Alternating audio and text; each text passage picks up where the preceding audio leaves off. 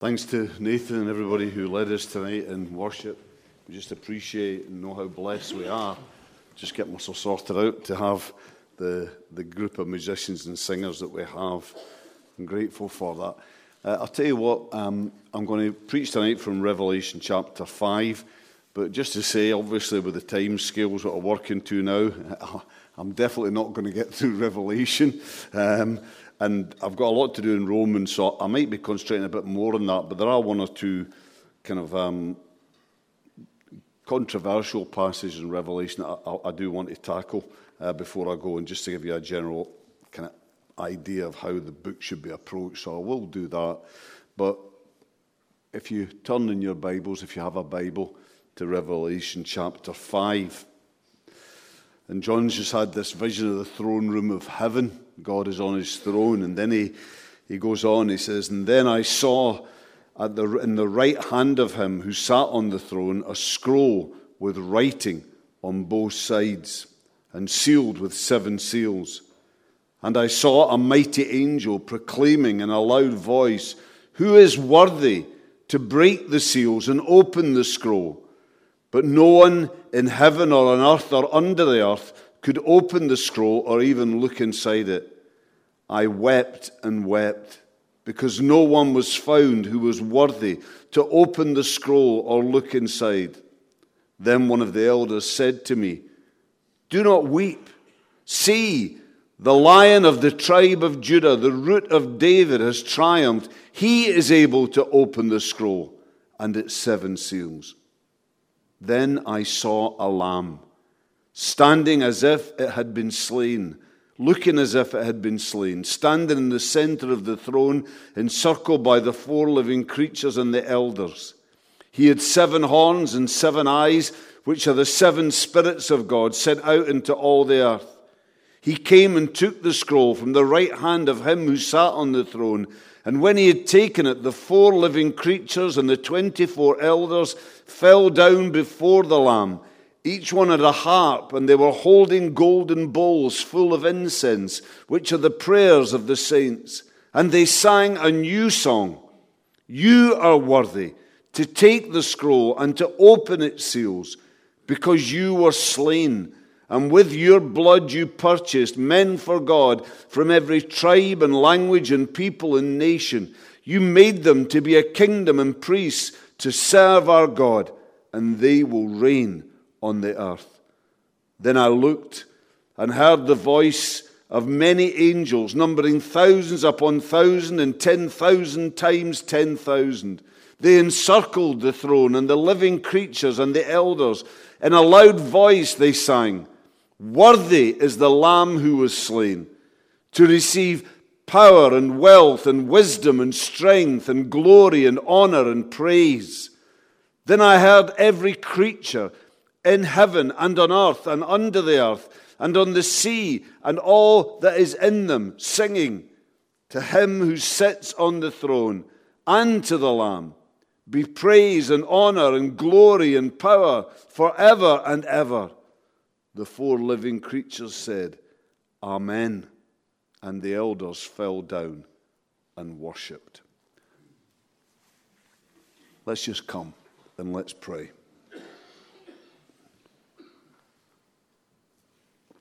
So, Father, we pray that you'll be with us tonight, and that, Lord, you'll open your word to us. We know that we can never have true understanding of your word and of spiritual things unless our hearts are open to the Holy Spirit, because you are the one who can bring understanding. So, Lord, be with us.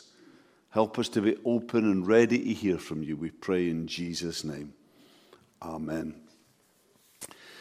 You know, my younger brother has a very detailed memory of lots of things that happened in our youth. Whereas for me, I have to say my memory is much more sketchy. There's just too much going on in life to remember the details of things that happened fifty, sixty years ago or so. So because of that, when something stands out in my memory, well, it must have made an impression on me. It must have been significant. If I can remember something from way back then, it must have been. And one such memory that's very vivid is of a dark Saturday night in winter. I was pretty young, and I'd been allowed up to stay up late to watch the Alfred Hitchcock Hour, a series of, of dramas that were on that were introduced by the famous film director. Now, I have to say, Alfred Hitchcock himself was enough to scare me at that point in my life when I looked at him. And for those too young to remember, just say, look up Google Images and you'll see what I mean. Now, now looking back at them now, the, these uh, shows, they, they weren't scary in the kind of graphic way that too many problems are today. But, you know, they did build an atmosphere. And in this particular program, Um, two, I think, agency nurses were looking after a seriously ill man somewhere in the United States in an isolated home on a dark and stormy night. And so bad were the storms that orders had gone out that no one was allowed out. No cars were to be on the roads. But these two nurses at some point were telephoned by the police to warn them that they'd found out that a notorious killer was in the area. Now, a whole different series of events happened after that, and these two nurses discovered in some way that this killer was in the house. And by now, with the phone lines cut, they tried, but there was nothing they could do to summon help. And it all built up to a climax, where these two nurses, one a beautiful young woman, the other, to be diplomatic, a more mature and matronly figure, had locked and barricaded themselves in a bedroom. And you know, their eyes, the music was playing, and their eyes and yours were transfixed on the door, that you just expected that killer to start breaking through. And then just at that moment, two hands suddenly appeared round the neck of the younger nurse, and she struggled. And then the camera moved up to focus on the face of the older nurse, whose wig by now had fallen off and was revealed to be a bald man with lipstick on. Now, I have to say that isn't so strange now, but believe me, it was then. And he spoke the words that I remember to this day: "Such a pretty nurse to die." And then the screen went blank. Now, that night I had to literally be dragged to bed. And I never watched Alfred Hitchcock ever again. And from that time on, I've always been very wary of two things: men with makeup and disguises. Well, the chapter what we're going to look at now uh, here in Revelation five, it involves, I suppose you could say, an element of disguise. And yet, you know, it's so much more. And far from being scary, this chapter is actually one of the most glorious chapters in all of God's Word. For as I said in the last chapter we looked at in Revelation four, there to a church then that was about to go through a time of severe persecution, and thereby extension to the church that faces persecution and opposition down through the ages, there the throne room of heaven is thrown open wide. And what we then see is God on his throne, with all the symbolism of this chapter being about God then saying, saying, "Focus on me." When the world seems against you, when your world maybe seems to be falling apart, when you can't understand what's happening, and when you can see no way out, focus on me. Remember me. Remember who your God is, that he is the Almighty, the God of glory and of power, the God of total holiness and of infinite love, the sovereign God, the Lord who holds your life and this world in his hands, the God of victory, the God who has won the victory, and who will complete his purpose in your life, in his world. With this being more what we move on now in Revelation five to look at. That is the declaration of God's purpose. The, the opening up, if you like, of the declaration of God's purpose. Now, there are a number of elements that are key to this vision. So what we're going to do is just seek to uncover what they're saying in turn, and then just try and put this together to see the picture that this paints of God's purpose. So we begin then with the scroll in verse one to four. Then I saw in the right hand of him who sat on the throne a scroll with writing on both sides and sealed with seven seals. And I saw a mighty angel proclaiming in a loud voice, "Who is worthy to break the seals and open the scrolls?" But no one in heaven or on earth or under the earth could open the scroll or even look inside it.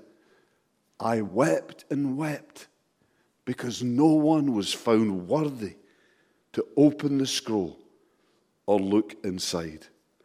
Now, the one who sits on the throne holding the scroll in his, his right hand, his favored hand, is, of course, God, the King enthroned forever. The fact that he holds this scroll in that right hand underlines its importance, its significance. The fact that it's written on, on both sides, that signifies that this document is complete. And given its Its context in, in Revelation, its context in this chapter, then it's clear, as one writer as Mounds, as he says, that this document contains the full account of what God in his sovereign will has determined as the destiny of the world. The fact that this scroll is, is sealed with seven seals, that's significant in a, a number of ways. To begin with, we know that in places like Psalm one thirty-nine, sixteen, that there are hints there of a heavenly book outlining the, the future destiny of history, because there we, we read there, all the days ordained for me were written in your book before one of them came to be. Then in Ezekiel chapter two, a book is unfolded there, a scroll unfolded before Ezekiel, and it says that on both sides of it were written words of lament and mourning and woe. We also know that during the time period of the New Testament, that legal documents then were sealed, with the most important documents being sealed with seven seals. For example, something like a will could be witnessed and sealed with the seals of seven witnesses. Then when the person who'd written that will died, these seven witnesses would be expected to be there when the will was opened and read, with each seal being broken one at a time. And of course, biblically, we know that the, the number seven in the Bible is often used as a symbol for God, as a symbol for perfection. And this tells us that the seals on this document are unbroken and unbreakable, and that its contents are perfect and uncorrupted. So this is the book. This is the scroll that God holds in his right hand, a document containing the destiny of his world, of his creation, and above all, of man, the crown of creation. Then a, a mighty angel, possibly the angel Gabriel, we don't know, who features prominently among the angelic forces in Old and New Testament. He cries out in a loud voice, we're told, loud enough to penetrate heaven, earth, and under the earth. He cries out, "Who is worthy to break the seals and open the scroll?" But the answer is silence. There is no one worthy in heaven or on or under the earth. And John's response, he tells us, is that he weeps and weeps. His heart is broken. Why this kind of strength of reaction? Why? Well, because John knows that these seals need to be broken, that this scroll has to be opened in order for God's plan for man's destiny to be set into motion.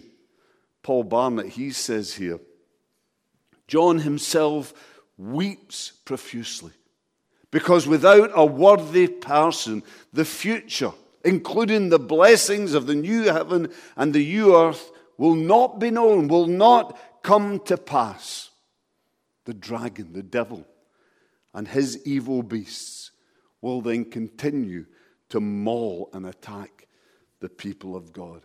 That's the scroll then, within which we find the declaration of God's purpose. The next key element in this vision is the lion. For them, we're told, an elder, and the elders are representative of the people of God, so he's a representative. We're told that, that he speaks to John, verse five, saying, "Do not weep. See, the lion of the tribe of Judah, the root of David, has triumphed. He then is able to open the scroll and its seven seals." Now, this is a, a description, a, a setting out of, of part of what the Bible tells us, both of the line of the Messiah and of the ancestry of Jesus.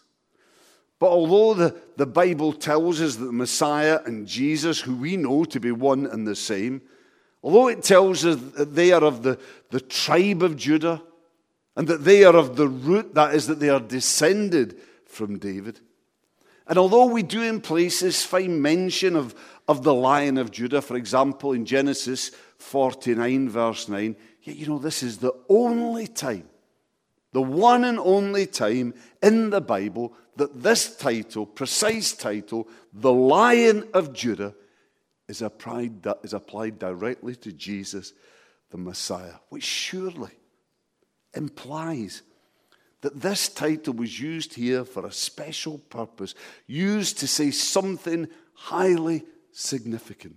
Now just hold that thought. Then there's the word that, that comes here as the climax of this statement by the elder.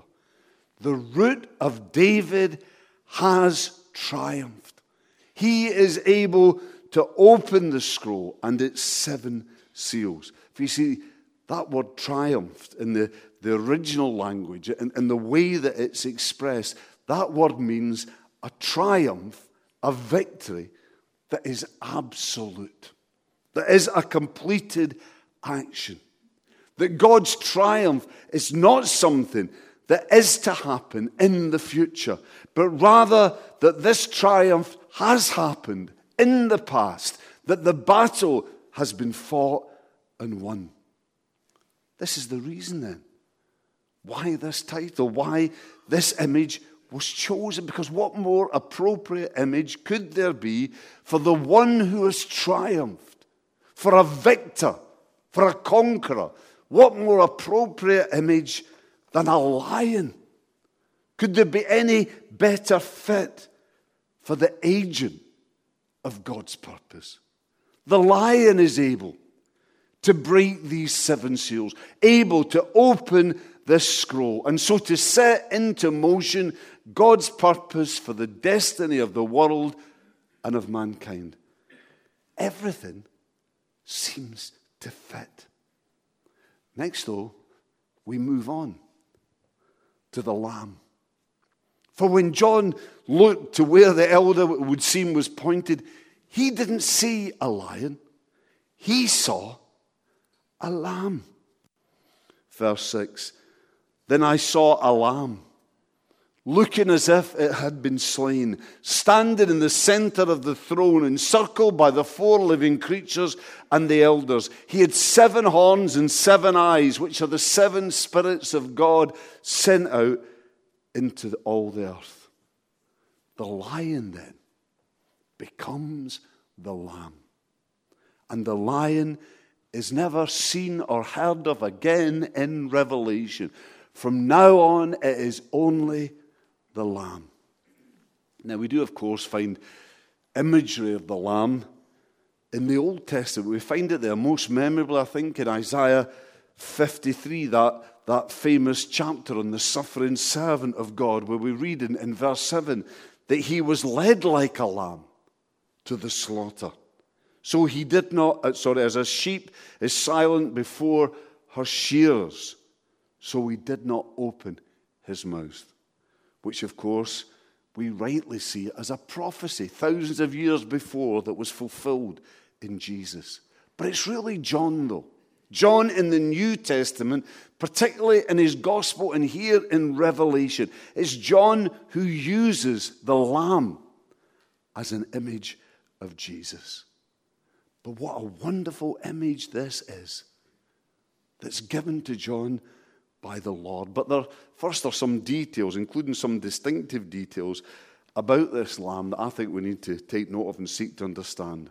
To begin with, the fact that this lamb is seen as having, described as having, seven horns and seven eyes, which are the seven spirits of God sent out into the world.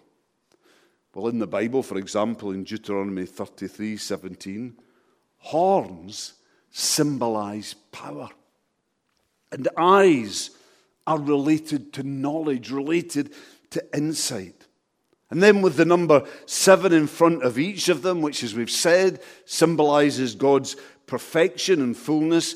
Well, what this then is saying, put together, is that the Lamb is almighty, that he is all-powerful, and that he is all-knowing, that there is no limit to his knowledge. But then, in connection with the seven eyes, which, as we've said, symbolizes the fact that the Lamb's all-knowing, or if you want, omniscient, to put it more technically, John links to this the seven spirits of God sent out into the world. Now, here I want to repeat again what I've already said more than once, that in the Bible, the number seven speaks of perfection, of God, of fulfillment. So when then this is used here to speak of the seven spirits of God, I believe that this is a reference to the one Holy Spirit, but is pointing to the various, to the several different ways he is at work in the world. So when you, you put this together with the, the symbolism of the seven eyes and, and God's knowledge, then what this is saying is that not only does God know what is going on in his world, but that also he is at work in his world according to this knowledge, that he is at work throughout history to bring his purposes for us, for this world, to fulfillment. But there's one detail, though, about this lion become a lamb that stands out above all the others, and it comes right at the beginning of John's description. Then I saw a lamb looking as if it had been slain. Now, I don't want to be gory, but given the worship context and the Old Testament sacrificial background to that, it would seem likely that this lamb had, had the appearance of having its throat cut, as if in sacrifice.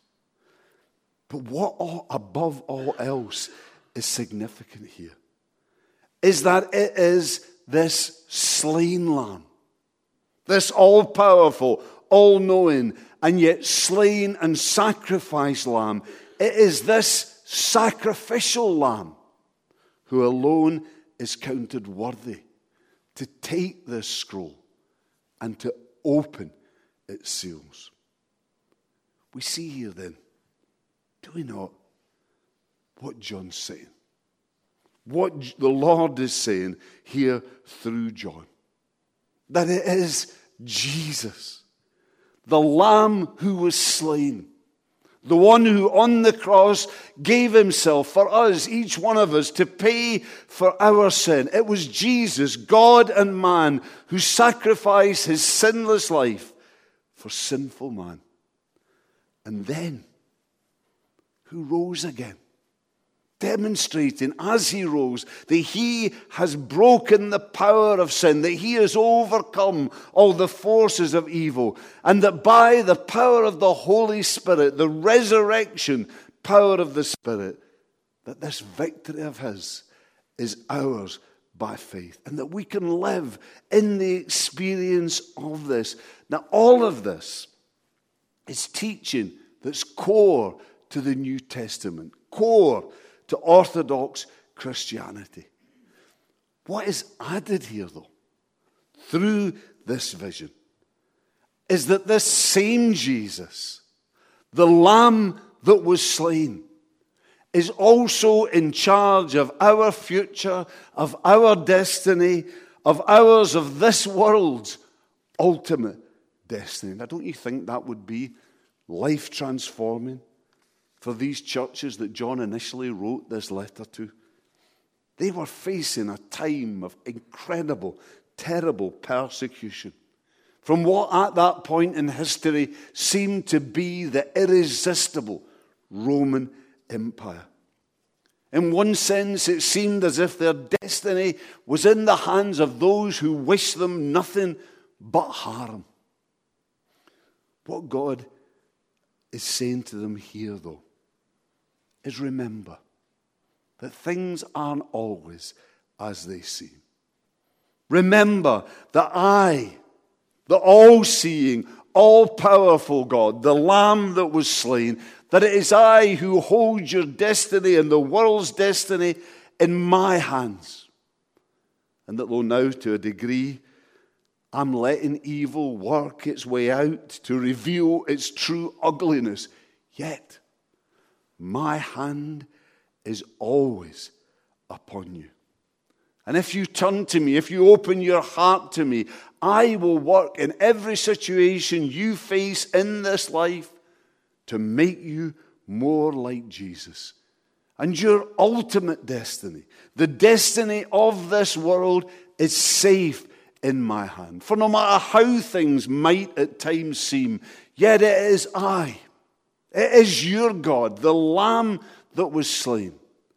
It is I who will bring this age we live in now to a close at a time of my choosing, in a way that will reveal my glory. So do not be afraid. You are safe in my hands. Let me just add a quote here from uh, J P Love. He says that no one but an inspired composer of heavenly visions would ever have thought of it.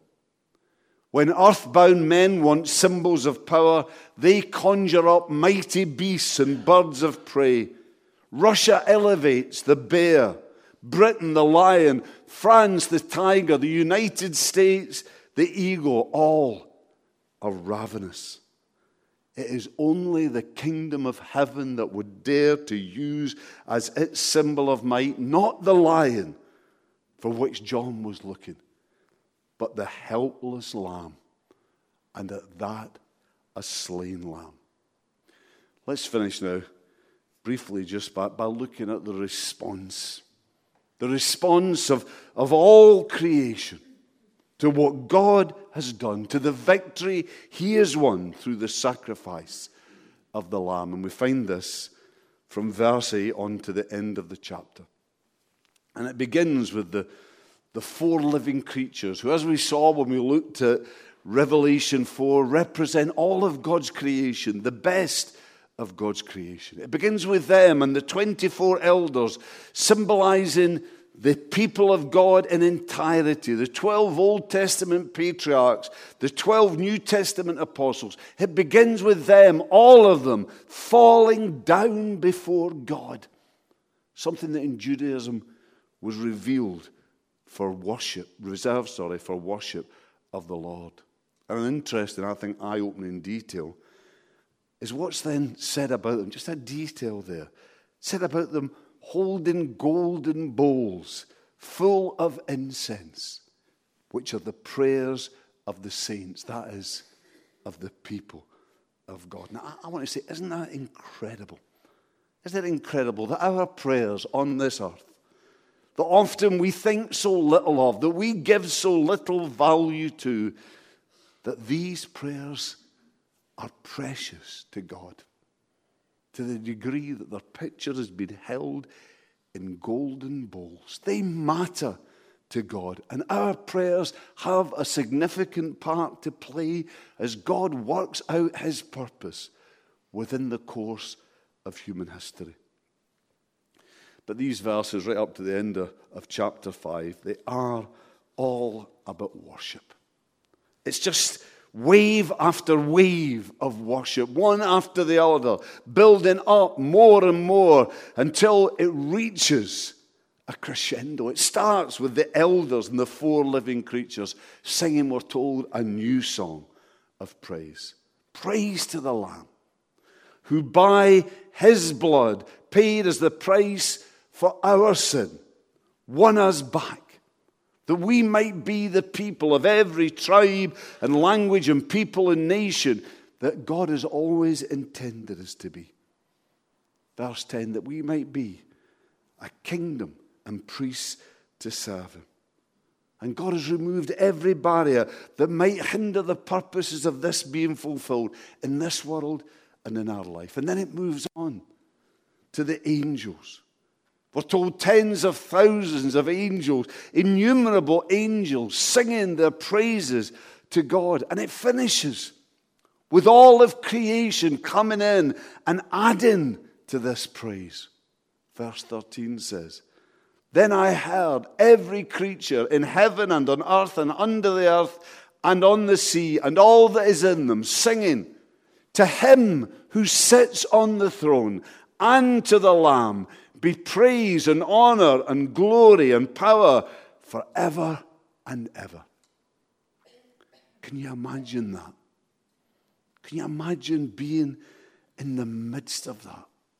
That ever-growing, growing crescendo of praise to God. Wouldn't you like to add your voice to that? Wouldn't you like to? Well, as you focus on God and on what his word tells us, that despite all the uncertainty, all the seeming hopelessness, and all the lack of purpose we're surrounded by in this world, and despite all the growing opposition in our society to Christian values, with the ever more imminent threat of persecution, if we dare to continue to hold to them. And yet, as we look here in Revelation five, and we remember that we are God's, that's what this is telling us. That we are held in the arms of an all-powerful, all-knowing, infinitely loving God, that our destiny, no matter what's going on in the world around us, is safe and secure in the one who has won us for himself. Again, wouldn't you like to add your voice to that throng gathered round the throne singing his praises? Well, listen, if you know Jesus, one day you are going to be there. One day you're going to be part of that crowd that cannot be numbered. But you don't have to wait till that day. Because tonight, right now, you can choose to focus on what God has done for you. You can choose to focus on what God has for you in Jesus Christ. You can refuse to be overawed by this world around us, and instead you can lift up your heart. You can lift up your voice to do what it says here, to give praise and honor and glory and power to him who sits on the throne and to the Lamb, that Lamb that was slain for us. Let's just come and pray. Father, we want to thank you for your word, and we want to thank you for the perspective that it gives us. Lord, that we don't need to be constrained and bound by the things that we see in this world, but Father, that you are in control. that you are our God, that we are answerable to you, and one day we will stand before you. But we can choose willingly today to give you the praise that you are worthy of. Lord, work in our lives that we might be ready to do that now. And we pray this in Jesus' name. Amen.